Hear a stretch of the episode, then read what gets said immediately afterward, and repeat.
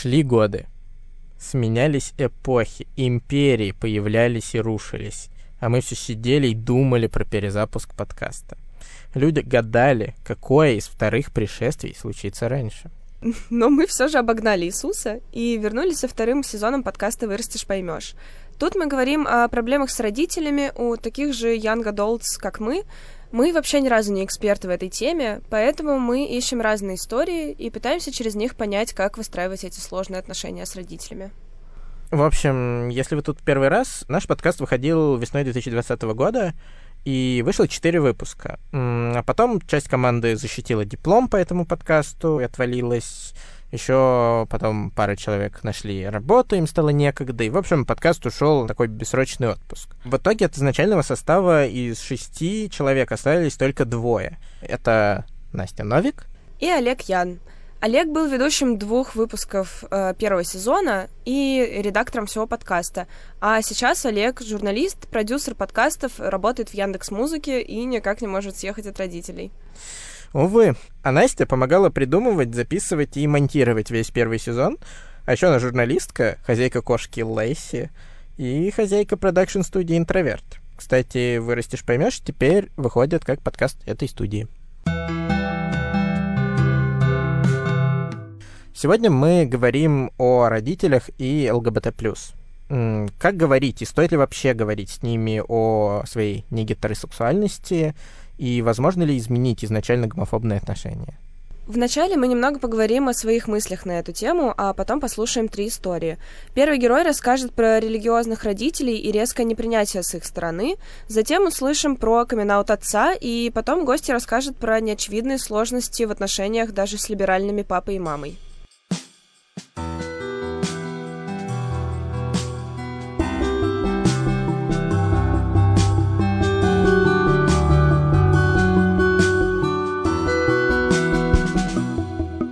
Ну, начнем, наверное, с Насти, потому что мне кажется, что ей эта тема персонально чуть ближе, чем мне.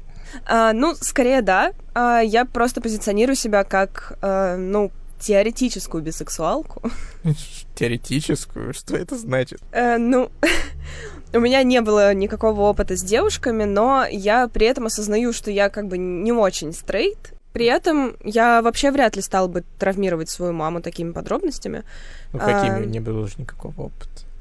Но просто я понимаю, что я вряд ли стала бы рассказывать, если бы это были какие-то несерьезные отношения. А если это какие-то прям серьезные отношения с планами на будущее и все такое, то пришлось бы, я думаю, рассказать. И мне кажется... моей маме нужно было бы такое знать. А с отцом что? С отцом у меня же, в принципе, очень сложные отношения, и вот ему я бы точно ничего такого не рассказывала. Он, в принципе, супер гомофобный, такой традиционный, патриархальный чувак. Мне с ним очень тяжело общаться на любые темы, а по поводу таких, скажем так, острых тем, тем более, даже в каком-то вакууме, если бы это... еще и на меня как-то проецировалось, я вообще не представляю этот диалог. Его бы просто не было, меня бы застрелили. Ух. Слушай, а как ты поняла вообще, что вот он такой жесткий гомофоб? Может, это в каких-то эпизодах проявлялось вашего общения в прошлом? Это, кстати, очень забавный момент. И вообще это тот момент в моей жизни, когда я поняла, что я точно не гомофобка. При том, что я даже не знала понятия гомофобии, я поняла, что это не про меня. Это было в 2014 году, и мои родители тогда уже развелись, я жила с мамой и иногда приезжала на выходные к отцу.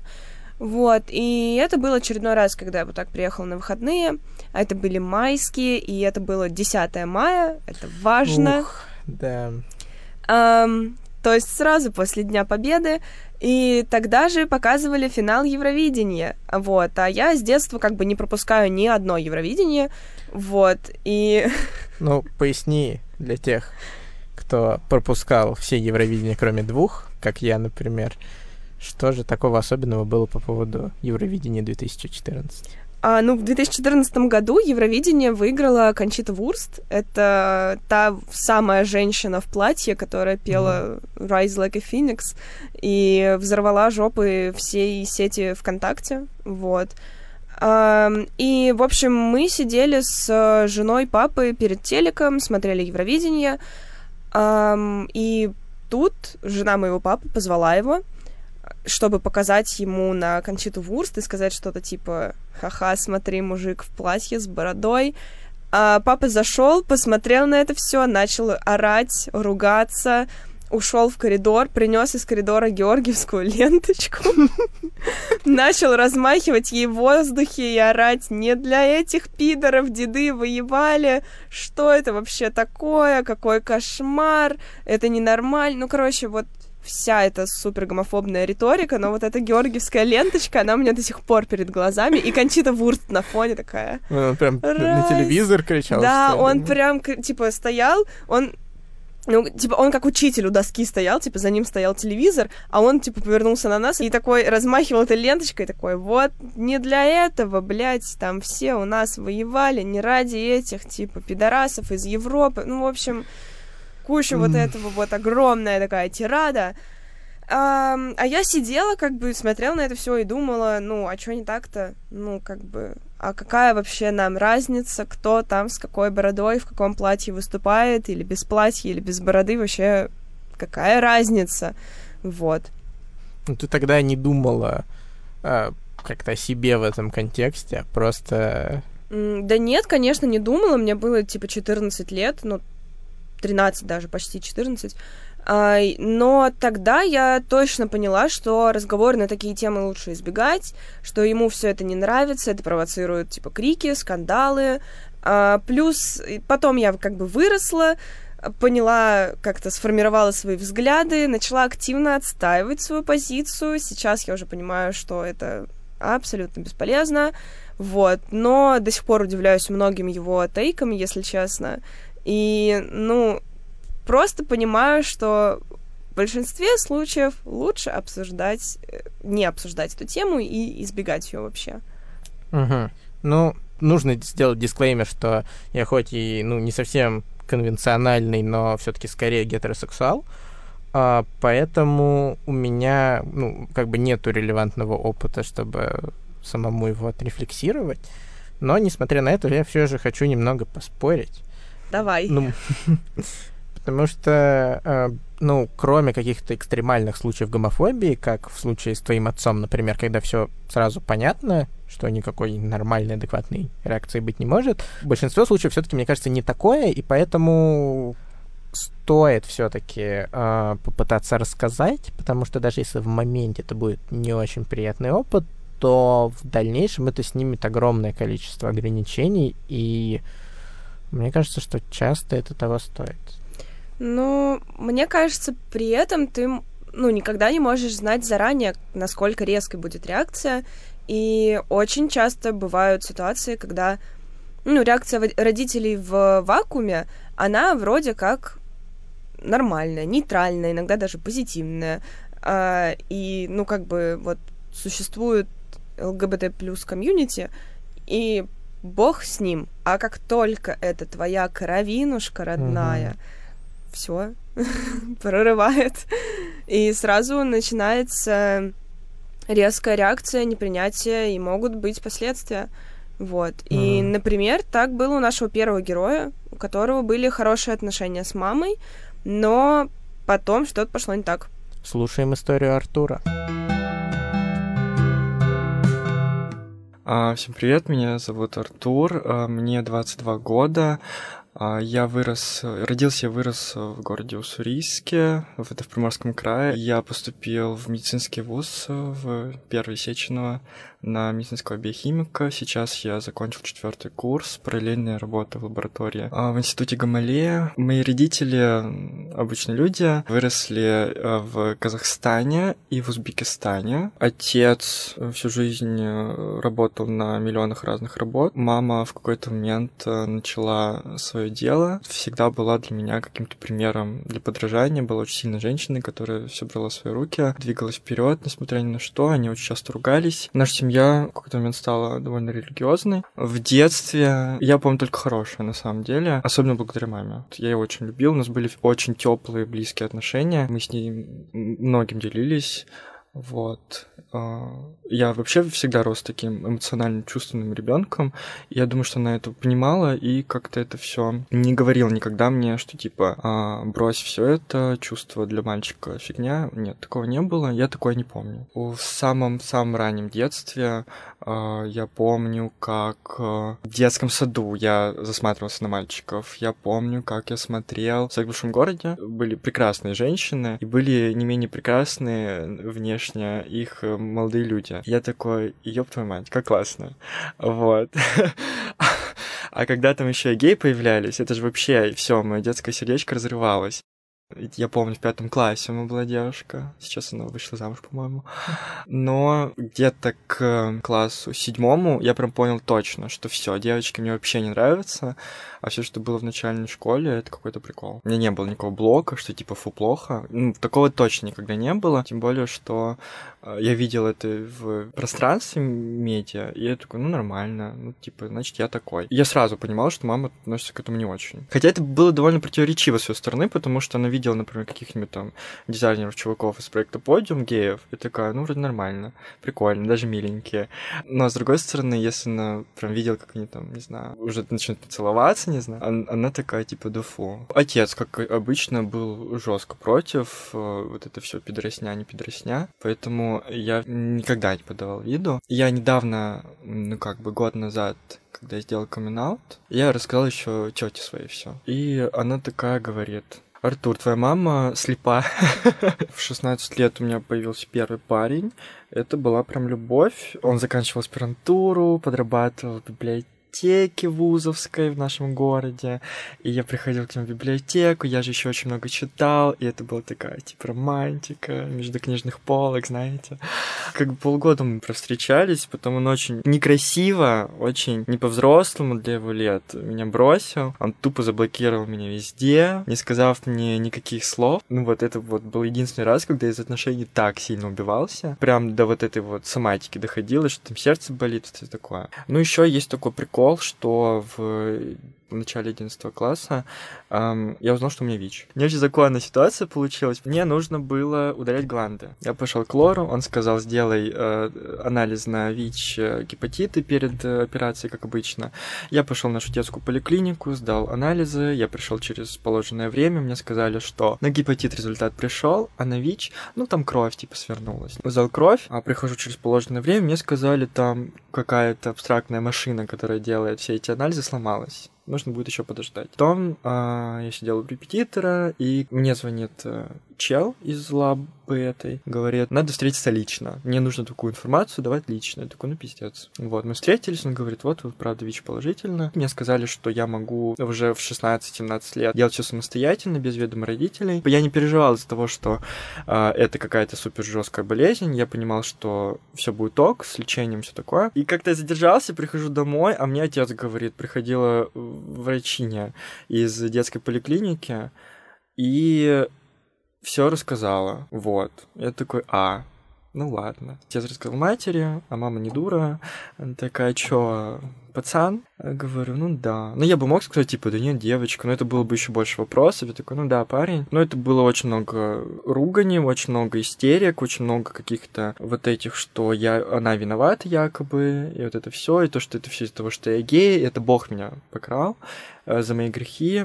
Она просила дать ей слово, что я больше никогда не буду встречаться с мальчиком. Я вообще забуду о том, что они мне нравятся. Я такой, да-да, угу, да, хорошо.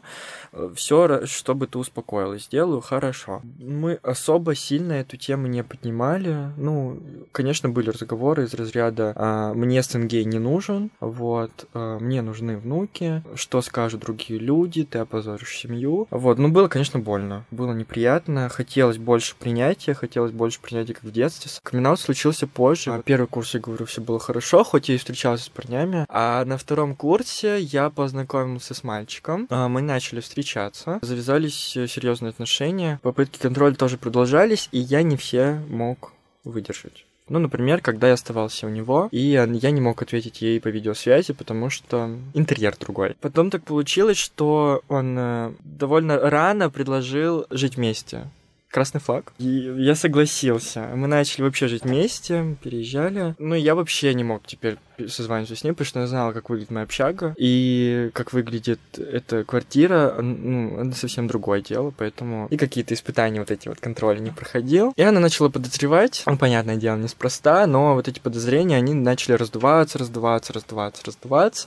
и она прям начала задавать такие вопросы, типа, ну, скажи ты мне уже, ну, типа, ты с парнем встречаешься, я прям чувствую, говорит, мне сны какие-то снятся с червями, она говорит. И я как-то, ну, наверное, не выдержал, и сказал ей: да, мам, давай честно, я хочу быть честным с тобой, я уже не могу больше обманывать ни тебя, ни себя, это уже просто невозможно, уже все как бы взрослые люди. Я говорю: да, я начал встречаться с парнем, я его сильно люблю, я часто остаюсь у него, вот, все очень у нас хорошо, но что я получил? Просто поток говна и грязи, то, что это все ужасно, типа, сын такой не нужен. Я пытался как бы поговорить, идти на диалог, но это, конечно же, не помогало. Я решил заблокировать ее. Я успокоился за это время, потом разблокировал ее, пытался поговорить заново, все возобновилось, и я уже на эмоциях сказал, типа, да, может, я могу заблокировать тебя еще раз. В итоге я заблокировал еще раз, и это все повторялось еще несколько раз. Самое долгое, что мы не общались, наверное, прям вообще ни одно слово, наверное, месяцев 9. Только сейчас происходит какой-то момент, какой-то сдвиг, потому что уже, наверное, полгода уже. Я уже давно не блокирую. Она может легко мне всегда написать, но все, что она делает, она отправляет мне какие-то ссылки в Ютубе на проповеди протестантских чуваков. Мне кажется, что это задвигается, но я думаю, что для этого нужно очень много времени, для этого нужно, чтобы я встал полностью на ноги, был каким-то очень реально крутым челом, чтобы она немножко, ну, немножко вот какие-то успехи, наверное, превалировали над тем, что мне нравится парень. У Артура, кстати, есть вот эта распространенная проблема среди детей, что даже после сепарации от родителей, и финансовой, и вроде как психологической, все равно чувствуешь себя виноватым за какие-то вещи, в которых ты вроде как не оправдал ожидания родителей, и ждешь вот этого одобрения и какой-то валидации за другие свои поступки, и как-то, ну, как будто пытаешься компенсировать свою, там, неудачу. Показываю кавычки. Настя, правда, показывает кавычки. Ну да, это такое бывает, и мне кажется, что это часто идет именно с вот такими, в общем-то, в целом довольно грустными историями про непринятие, как было в случае мамы Артура.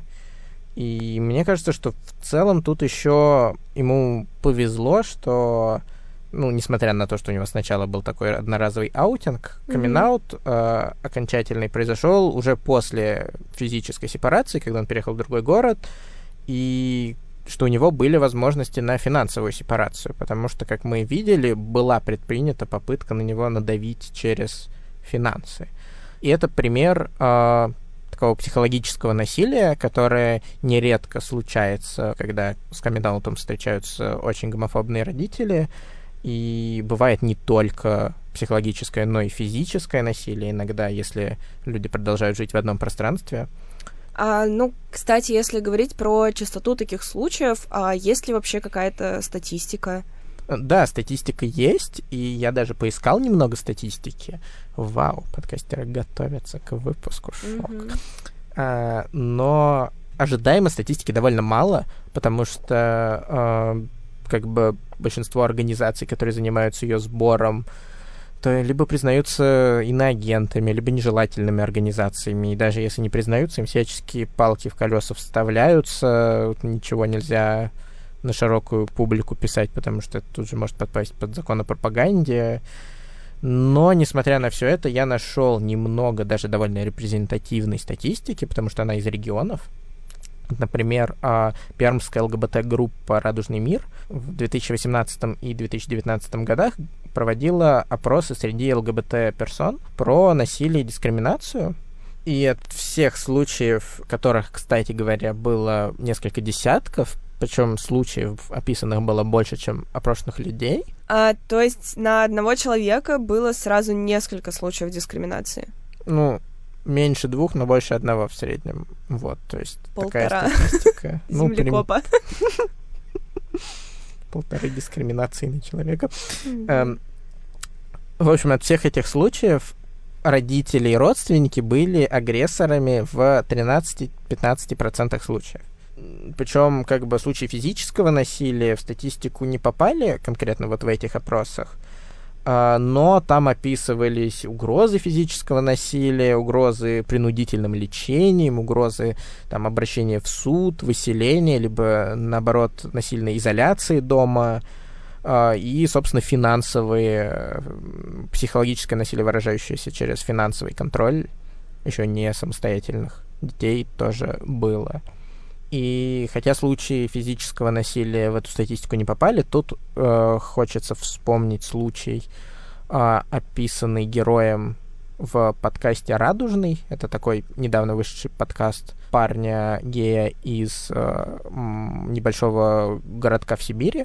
Вот, и там у него есть выпуск про как раз отношения с родителями на эту тему. Там описывается история героя, где он абсолютно не ожидал, ну, он ожидал какой-то не очень приятной реакции, но абсолютно не был готов к тому, что после того, как он совершит камин-аут, его свяжут и забьют, причем очень жестко, и забьют отчим и мама, и после этого он был вынужден еще существовать с ними 8 лет в одном доме. И как бы вот такие случаи, к сожалению, хоть они единичные, но тоже бывают.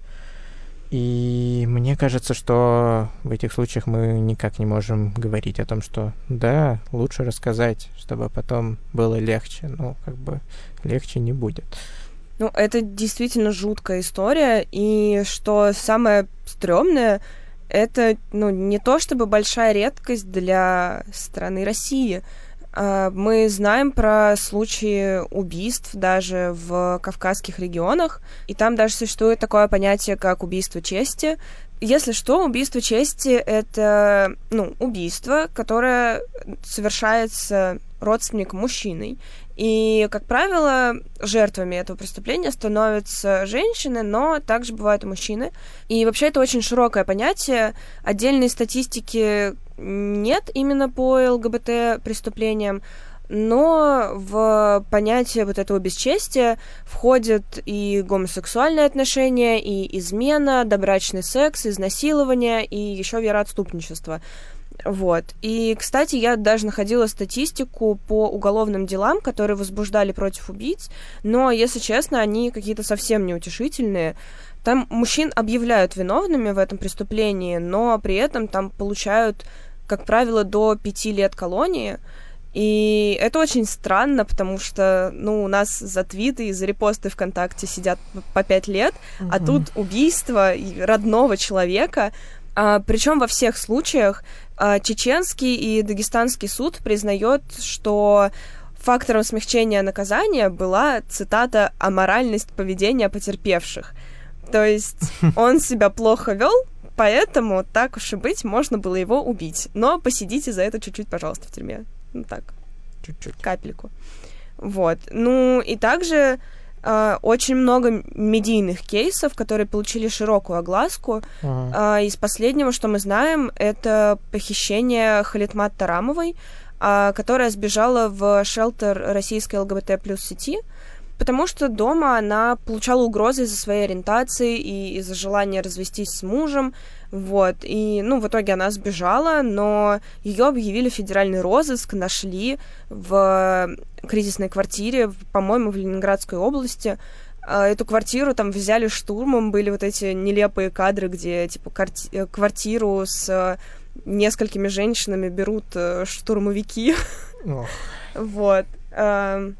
И оттуда ее буквально похитили, отвезли в отделение полиции, ну и уже из отделения ее забрали какие-то там люди в штатском, которые приехали на джипах с чеченскими номерами и увезли ее. Вот. А через несколько дней на телевидении, там каком-то региональном, появился сюжет, где Халитмат стоит в окружении своих, там, не знаю, братья, наверное, это отец, кто-то там еще, в общем, мужских членов семьи, и говорит о том, что она отрицает свою принадлежность к ЛГБТ-сообществу, что она вообще никуда не сбегала, что ее никто не пытал и все такое. Ну, очень-очень похожий жанр, конечно, на современное белорусское телевидение, поэтому да. Я думаю, что политика стран СНГ.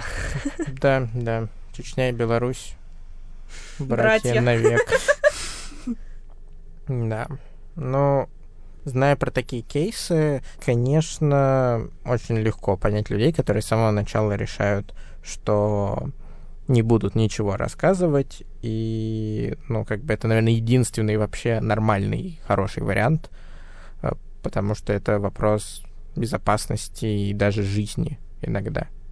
Но и Артура я тоже очень могу понять, потому что мне бы на его месте показалось, что близкие и теплые отношения с мамой должны перевесить как бы ее убеждения, потому что, в общем-то, у меня тоже довольно местами слишком сложные, но близкие, теплые, эмоциональные отношения с мамой, и я очень понимаю вот эту вот, не знаю, веру в то, что тебя поймут, и что это более какая-то основная вещь, чем какие-то мимолетные, навеянные, там, не знаю, телевизором убеждения. Ну, а, кстати, как твоя мама относится к ЛГБТ-сообществу?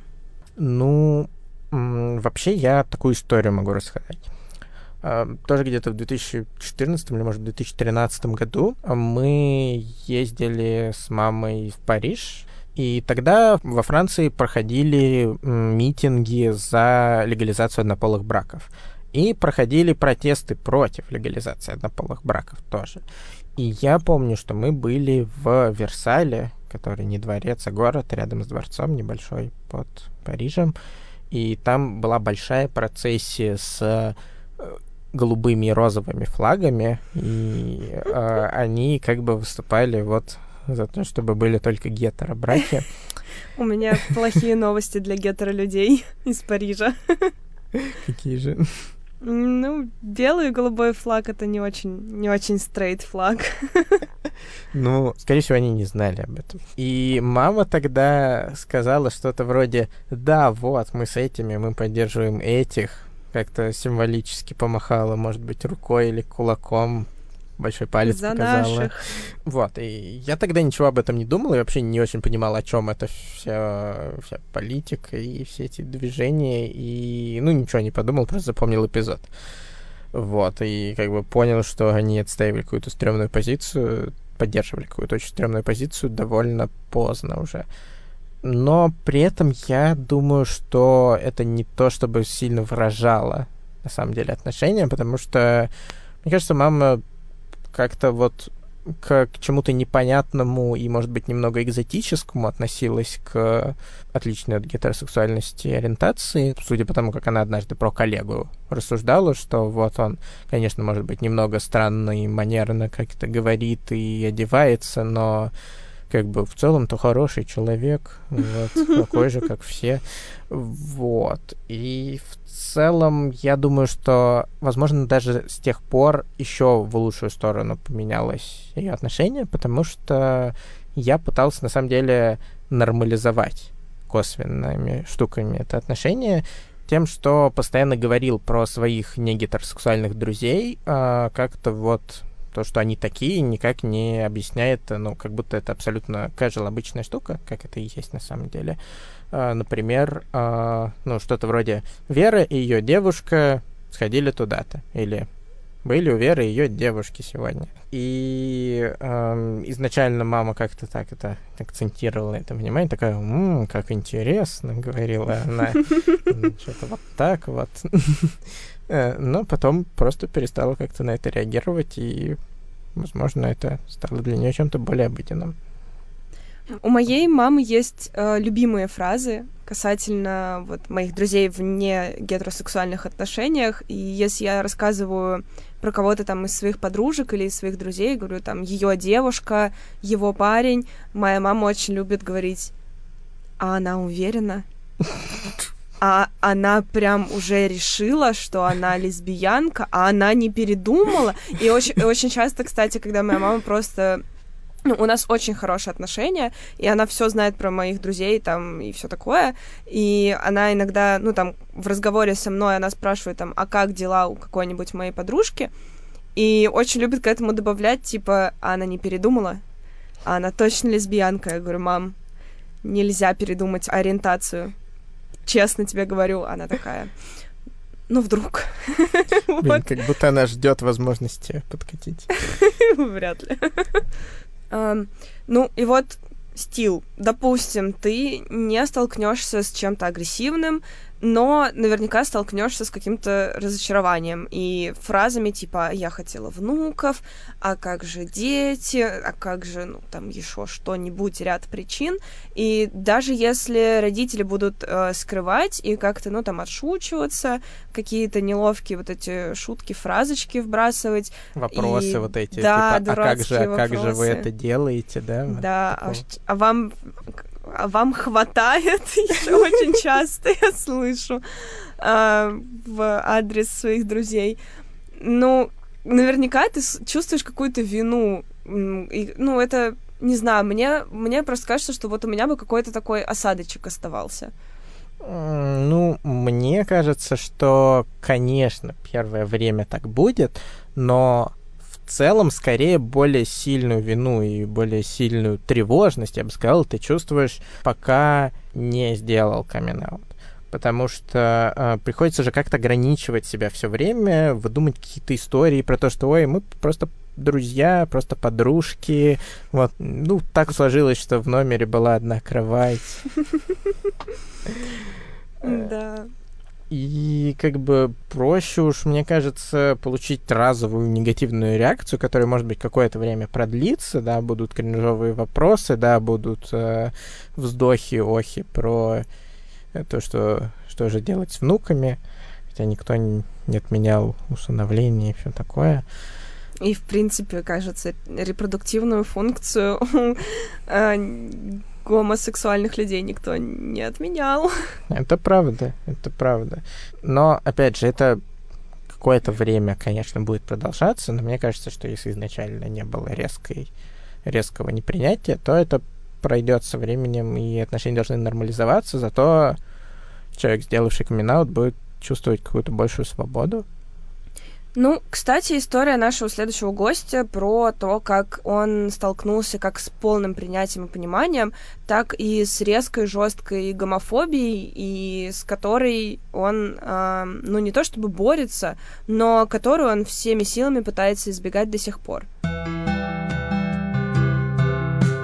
Меня зовут Витя, мне 20 лет. Я работаю сейчас в баре. Я родом из славного города Тольятти, автомобильной столицы нашей родины. За период своего там детства и юности я, с одной стороны, жил в таком суперпровинциальном социуме, с другой стороны, это был достаточно крупный город для России. Я узнал о сексуальной ориентации своего отца, мне кажется, достаточно рано. Но это было уже после того, как он аутнулся всей семье, типа, отреагировали, конечно же, жестко. Там вот все в наших лучших традициях, и перестанем общаться и так далее и тому подобное. Но меня все эти дела, конечно же, не посвящали, потому что я, ребенок 12 лет, нахуй ему это знать надо. В какой-то момент я это спалил, потому что мы с отцом и его мужем ездили втроем в Краснодар, вот. А для меня это всегда был просто как-то, Артём, все, друг, вместе живут, все, вот. И в какой-то момент я все понял, но как-то, не знаю, я для себя это окнул, и все. Был разговор, когда он мне сказал о том, что он собирается уезжать в Канаду скоро, но разговор был такой супер завуалированный, формата «вот ты же понимаешь, что там, если, допустим, со мной что-нибудь случится, то он даже не сможет там, допустим, ко мне в больницу попасть и так далее в этой стране», и все такое. Помню, была такая ситуация, что мать узнала об этом разговоре, и она,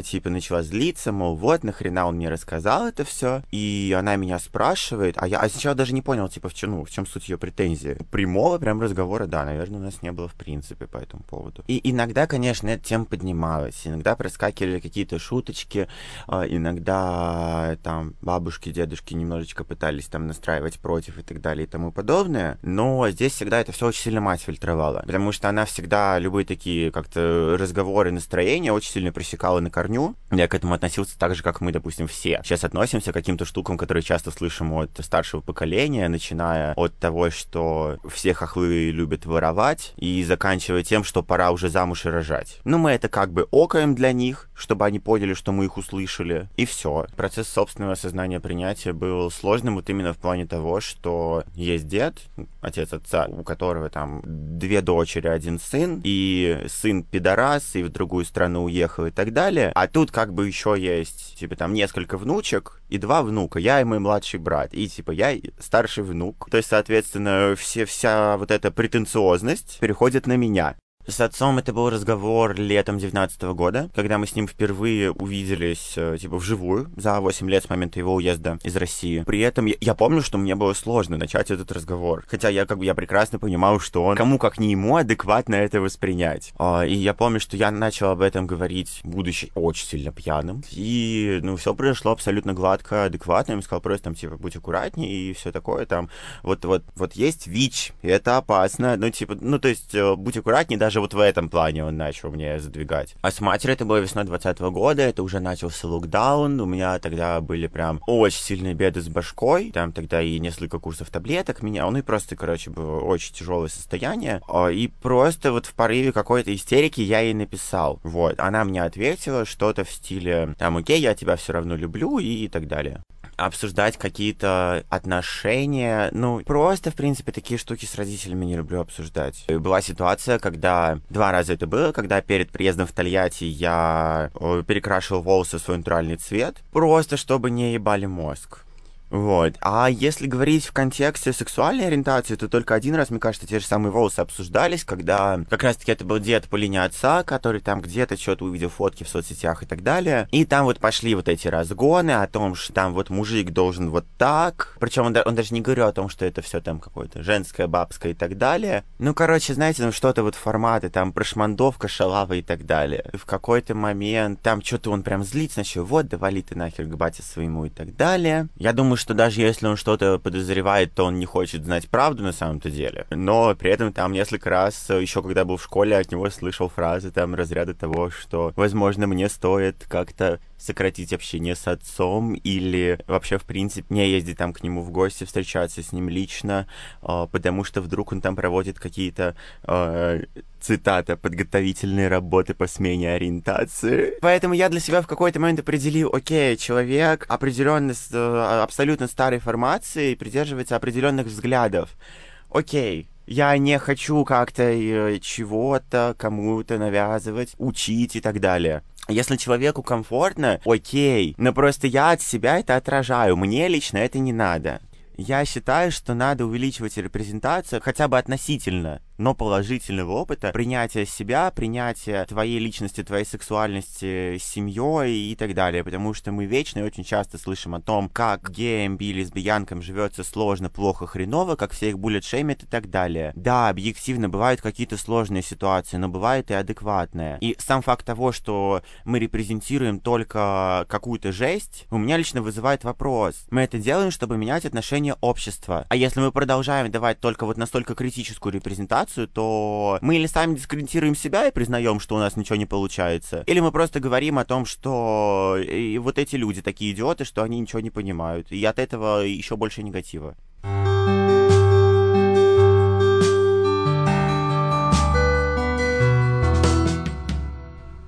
На самом деле... Спасибо, Витя, за то, что это сказал, потому что, да, конечно, это не всегда так бывает, но пример нормальной истории про то, что в целом все бывает окей, что это не обязательно обречено на какое-то тяжелое переживание, на какие-то испорченные хотя бы даже на время отношения, что бывает, и все в порядке. Да, согласна, но при этом мне кажется, что это прям большая редкость, и тут важно, чтобы у вас с родителями сходились взгляды и хотя бы на какие-то, базовые вещи, и вообще, несмотря на разницу в поколениях, вы умели слушать друг друга, и тут, конечно, Вите повезло. Но вообще, если это не так, то, по-моему, гораздо проще избегать этого разговора. Ну, в моменте, конечно, проще, но не будет ли это более тяжелым опытом вот в долгосрочной перспективе? То есть я могу понять, когда нету постоянного партнера, как вот, не знаю, в случае с Витей было, но если у тебя появляется постоянный партнер, то с ним же хочется строить какие-то планы на будущее, может быть, на несколько лет вперед, там, съехаться вместе, куда-нибудь съездить вместе, и как бы другие планы в жизни начинают подвязываться к этим отношениям, и говорить о чем-либо вообще про себя с родителями, не упоминая этого человека, становится, как мне кажется, почти невозможно. Ну, в этом ты, конечно, прав, да. Но вообще кажется, что в каких-то случаях не говорить совсем — это не побег от ответственности, это скорее история про личные границы, про которые как раз-таки нам и Витя говорил. А вообще мы и так вырастаем под давлением супергомофобной культуры и ощущаем, что если мы как-то отличаемся от этой традиционной гетеронормативности, то нам нужно за это оправдываться. А мы не должны за это оправдываться. И вот об этом как раз говорит наша следующая героиня. Слушаем историю Веры, лингвистки и писательницы из Москвы. Я не могу припомнить кейсов, когда именно что родители говорили что-то гомофобное. Мои родители оба работают в оппозиционном СМИ, получается, в таком не очень, как бы это сказать, молодежном, но тем не менее как бы либеральном. И поэтому, собственно, это специфическая достаточно среда. То есть понятно, что это не значит, что они будут совершенно как бы идеально пользоваться всей терминологией и будут совершенно, безусловно, принимающими, но в данном случае, да, это так, конечно. То есть это специфическая достаточно интеллигентная семья, журналисты, вот это все.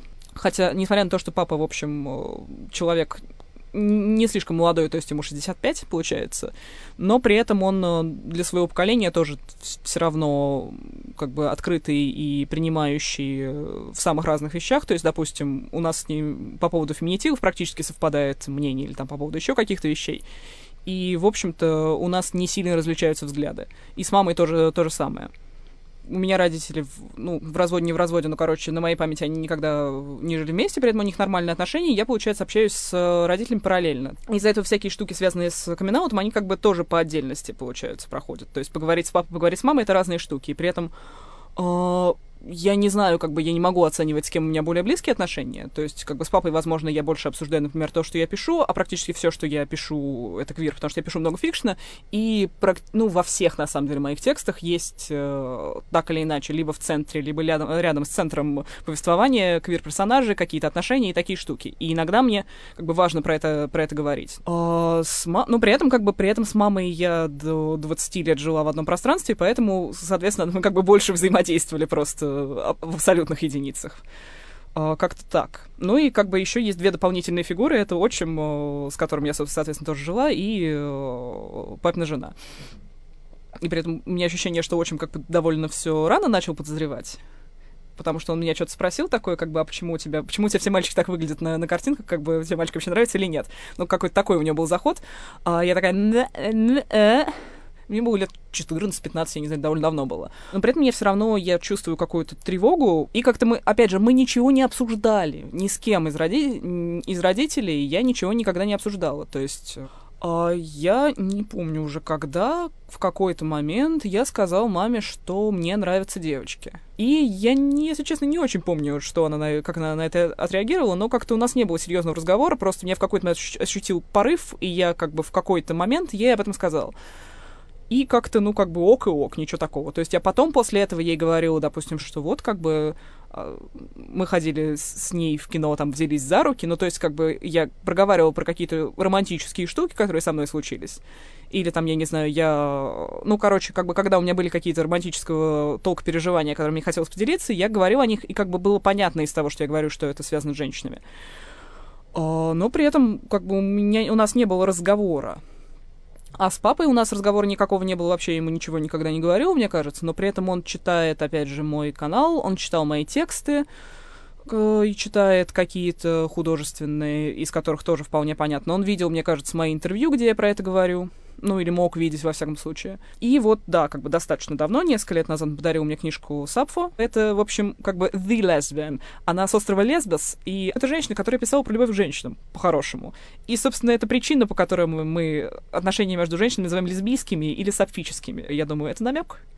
Или просто как бы прекрасная поэтесса, смотри, какая симпатичная книжка. Но при этом я все равно чувствую какую-то тревогу, потому что квир в культуре ощущается как более неприличное, чем не квир. То есть, допустим, книжка про романтические отношения просто и книжка, где все то же самое по рейтингу, где как бы ровно такой же уровень откровенности, но при этом это однополое отношение, ощущается как более неприличное. И поэтому, когда я приехала с песней об Ахилле, это роман Мадлен Миллер, пересказ «Илиады» в какой-то степени от лица Патрокла, и у Патрокла с Ахиллом там эксплицитный достаточно роман, любовная история, и папа у меня ее взял почитать, и мне было странно, и мне было как-то тревожно, хотя я понимала, что ничего такого не будет. Я думаю, вот, как он будет это читать? А он не просто это прочитал, ему очень понравилось, он потом с этой книжкой везде ходил, всем надоел, и в итоге, мне кажется, вот частично из-за этого ее издали по-русски, потому что он всем про нее рассказывал. И это забавная история. При этом я все равно напрягаюсь. То есть, допустим, я хочу написать, опять свой злокозненный пост про то, что мне кажется, что два умерших 200 лет назад человека были в романтических отношениях, и мне, с одной стороны, очень хочется этим делиться, потому что это важная для меня штука, а с другой стороны, из-за какой-то как бы внутренней гомофобии я стесняюсь это показывать, и я все время думаю, что это как бы too gay, все, что я делаю. Хотя это странно, потому что, ну, как бы, даже если он не согласен с этой интерпретацией, это не значит, что, как бы, что он подумает, что я глупая или еще что-то. Но при этом говорить об этом, и говорить об этом с родителями, как бы, со взрослыми людьми, условно говоря, как бы, взрослые гетеролюди, мнение которых для меня важно. И я, когда, допустим, я не знаю, обсуждаю с папой фильм, я такая, мне кажется, что здесь, как бы, есть гомоэротический подтекст. И когда я, наконец, смог обсудить с папой гомоэротический подтекст, мне прям освобождающее было ощущение. И также, когда я пришла к маме и что-то с ней разговаривали, я говорю, кстати, я читаю про декабристов, мне кажется, что Бестужев с Муравьём встречались. Она такая, в принципе, да, возможно. И при этом мне очень страшно про это говорить. Ну, то есть, мне кажется, дело в том, что это воспринимается как девочки и подростки, которые везде видят какой-то подтекст, везде видят какое-то что-то, и, я не знаю, шиперятся персонажи, которые просто друг на друга посмотрели. Что-то вот такое. Хотя я понимаю, что, во-первых, это валидно, во-вторых, этим часто занимаются молодые квир-люди, которые каким-то образом пытаются найти хоть что-то похожее на себя в культуре, а не то, что это как бы... знаете, вот эти вот девочки-подростки, фанатки... То есть это, в общем, плохая очень установка, и я пытаюсь с ней бороться, но при этом все равно. И мне кажется, что это как-то, не то чтобы неправильно, но как-то вот опять она про свой квир думает. То есть я все время про это говорю, и всех это раздражает. Потом я думаю, это же фундаментальная часть моей идентичности. Это, собственно, как бы оптика, через которую я смотрю на все буквально. На культуру, опять же, на кино, вино, домино, на все что угодно. И это принципиальная вещь, определяющая меня. То есть, да, действительно, как бы I'm gay, это главная черта моего характера. Я действительно как тот персонаж, у которого гомосексуальность, это главное, что его определяет. Как бы квирность. И я все время с этим борюсь, потому что я думаю, с одной стороны, я думаю, вот, а что люди подумают, с другой стороны, я думаю, как бы, с гетеро 40+, что же они подумают? То есть, если людям не нравится, что это делают, в общем, достаточно гомофобная штука. И как бы это их проблема, а не моя. Еще, кстати, проблема, на самом деле, в том, что я не знаю, как назвать идентичность, потому что я не лесбиянка, наверное. При этом я не чувствую, что я, как бы, бисексуалка, бисексуалкам нравятся мужчины и женщины, а тебе нравится только ныть и есть. Поэтому я все время не чувствую, что я заслуживаю эту идентичность. С другой стороны, еще раздражает, что про это нужно говорить, что это нужно отдельно проговаривать. И я скорее, кстати, на самом деле, выбираю стратегию не говорить про идентичность, а просто не скрывать вещи этой идентичностью вызванные. То есть, допустим, я не говорю как бы «мама», «папа», отчим, мачеха, бабушка, дедушка, все остальные родственники, как бы я не гетера. Я говорю, вот мы с моей девушкой, говорю кому-нибудь. И я не скрываю, допустим, то, что мы практически вместе живем сейчас, то есть мы очень много времени проводим вместе, она, я не знаю, 5 дней в неделю у меня ночует, что-то такое. И мы каким-то образом пытаемся вести совместное хозяйство. И я, как бы, когда говорю про свою жизнь, я, как бы, не скрываю того, что мы это делаем.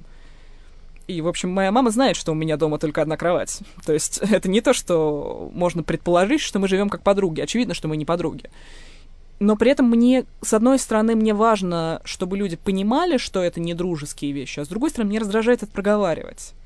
Потому что я не хочу каждый раз устраивать из этого... то есть, понятно, что это политическое заявление в любом случае, personal is political, но... Все равно меня бесит все время это делать. Я не хочу каждый раз говорить, а вот мы с моей девушкой, кстати, мы не гетеро, сделали то-то и то-то. Потому что гетеросексуальные люди не проговаривают это каждый раз. Гетеросексуальные люди не делают камин-аут. Понятно, что это другая ситуация, но все равно меня это раздражает. Я не хочу этого делать. Хотя, понятно, что для некоторых людей это не очевидно. Некоторые люди думают, ну, наверное, они хотят ночевать в одной комнате, потому что они хорошие подруги. Ну, что ж, действительно, ну, бывает. Ну, вот, как бы они даже разное одеяло попросили. Подруги. Как бы крепкая женская подружба. Ну окей, мне очень нравится этот тейк про то, что сам камин-аут — это такая навязанная гомофобной культурой процедура. Потому что, ну как бы, я же не обязан делать камин-аут, что я гетеросексуал, перед родителями. Я никогда даже не думал об этом в этом контексте и о том, что об этом нужно и можно говорить специально как-то. Вот. Ну, а еще я нашел, в принципе, такое пересечение со своим опытом, причем как и в Витиных словах, так и в Вериных, про то, что как бы вот это вот право на какую-то приватность, на то, чтобы о чем-то не говорить, это часть моей такой эмоциональной сепарации. Ну, вообще, да, сохранять в тайне свою жизнь приватную — это нормальное решение взрослого независимого человека. Мы не должны оправдываться перед своими родителями и, ну, как-то отчитываться перед ними.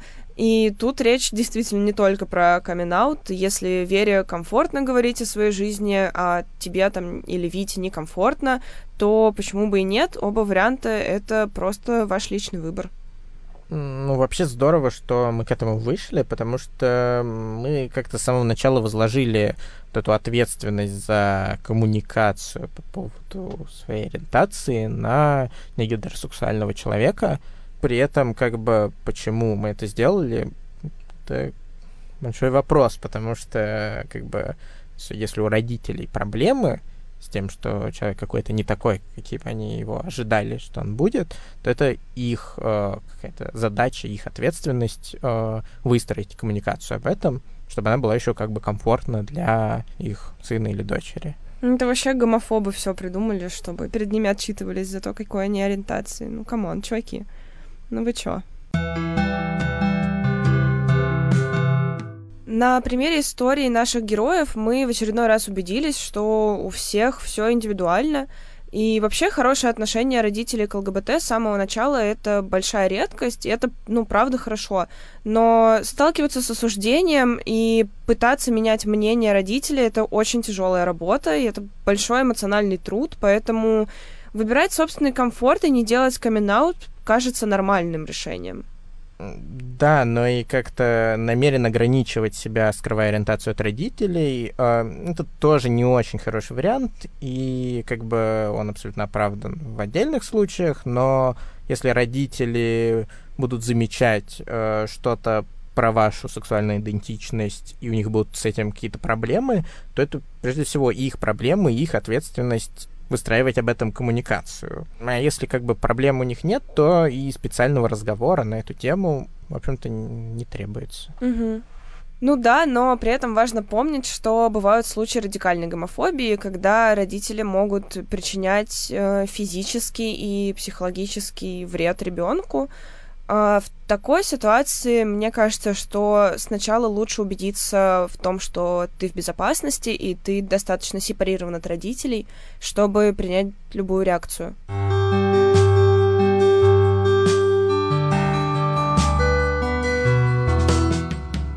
Что ж, это был подкаст «Вырастешь, поймешь». Следующий выпуск выйдет всего через неделю. Теперь мы будем, по крайней мере, пока не сдохнем, пытаться выдерживать темп выпуска раз в неделю. Вот. Но если вам прям не терпится послушать, о чем же мы в следующий раз поговорим, как же мы в очередной раз перетрем наших и чужих родителей. Промоем косточки. Да. Привет, мам. То подписывайтесь на наш Patreon, где всего за $1 в месяц вы сможете слушать наши выпуски на пару дней раньше, чем они выходят на всех платформах.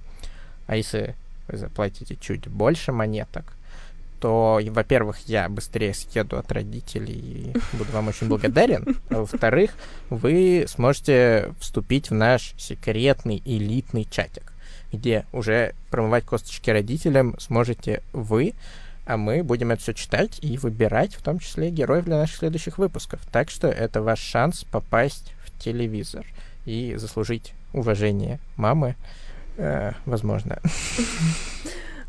Заработать немножко валидации. Да. Слушайте нас на всех доступных платформах, на Яндекс.Музыке, Apple подкастах, Google подкастах. Мы также есть на Кастбоксе. И если у вас есть VPN или вы живете в другой стране, то слушайте нас на Spotify. Туда мы тоже выкладываемся.